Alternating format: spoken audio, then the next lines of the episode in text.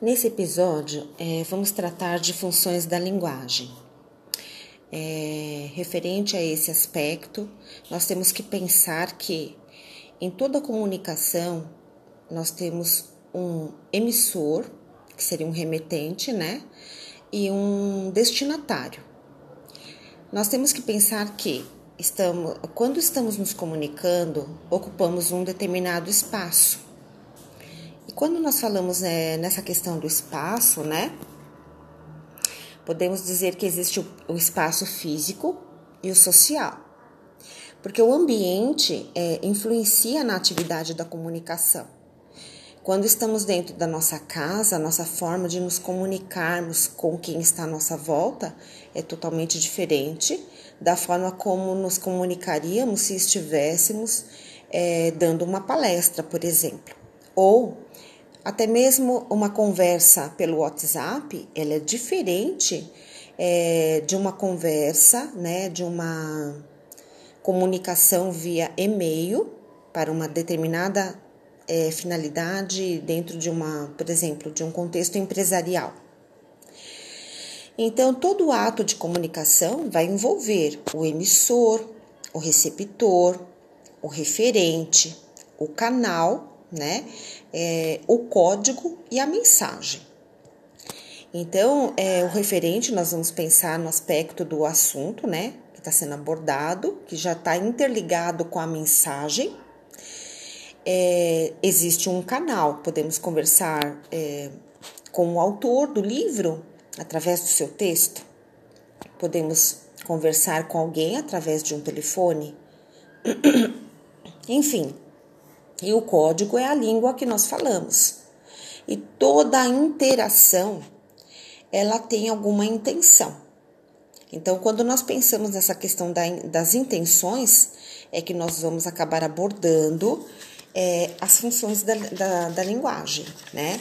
Então, é, são alguns tipos, né? Nós temos a função referencial, a, a conativa, a expressiva, a poética, a fática e a metalinguística. Bom, cada uma dessas funções, ela, ela está interligada a um contexto, né? É, e a uma intenção que esse remetente tem em relação ao destinatário. É, a função é, referencial, ela está centrada, na verdade, não no é, no emissor e nem exatamente no destinatário. Ela está mais centrada é, no código. É, no código seria assim, no fato que está sendo enunciado. Então, por exemplo, o texto jornalístico, é, ele acaba utilizando muito a linguagem objetiva para poder emitir, na verdade, ao seu destinatário é, uma notícia, um fato. Então, a função referencial é, usa muito esse elemento, né? É, o próprio está sentada no próprio conteúdo da informação. Bom, continuando a falar a respeito da, das funções, nós temos a conativa, que já está centrada no receptor em quem vai receber a nossa mensagem. Então, procure influenciar o seu comportamento. É muito comum encontrarmos esse tipo de, de função é, nas, nas propagandas, né? Que ela tem exatamente essa função nos textos publicitários, nas propagandas, nos discursos políticos também, porque ele visa é, fazer com que o seu destinatário, né, é, esteja convencido daquilo que ele está transmitindo. A função expressiva, ao contrário dessas, está centrada no próprio emissor. Então ele quer falar do seu, revelar seus sentimentos, sua opinião. É, hoje em dia quase não se faz mais, mas antigamente utilizava muito é, o diário, né? Então o diário usava muito a função expressiva, mas é, a poesia lírica acaba também tendo expondo a subjetividade de um eu lírico e predominando essa função é, emocional, traz uma carga emocional.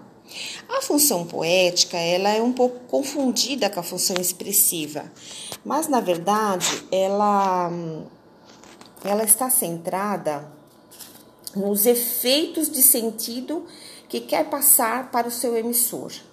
Então, é, a poesia ela é construída com ritmo, ela é construída com rimas, é, uma linguagem é figurada, né? Então existe todo um trabalho estrutural, né? É, referente à linguagem poética.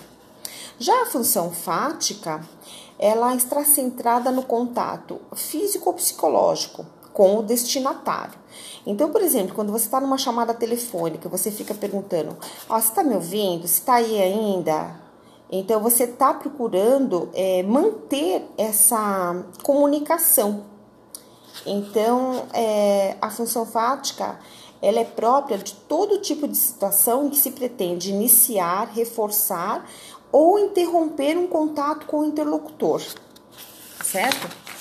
Já a metalinguística, ela é muito própria, ela está, sentada na, ela está centrada na própria linguagem. Então, é uma forma de é, dar explicações é, utilizando o próprio código. Então, o dicionário, quando você pega um dicionário procurar o significado de uma palavra, você está encontrando lá uma função metalinguística, porque o próprio código está explicando uma palavra dentro deste código. Então, os livros didáticos têm muito essa função. Enfim, é, não vou alongar muito esse episódio. É, o material didático nosso tem bastante recurso para vocês procurarem e darem mais uma olhada. É, é isso. Um abraço.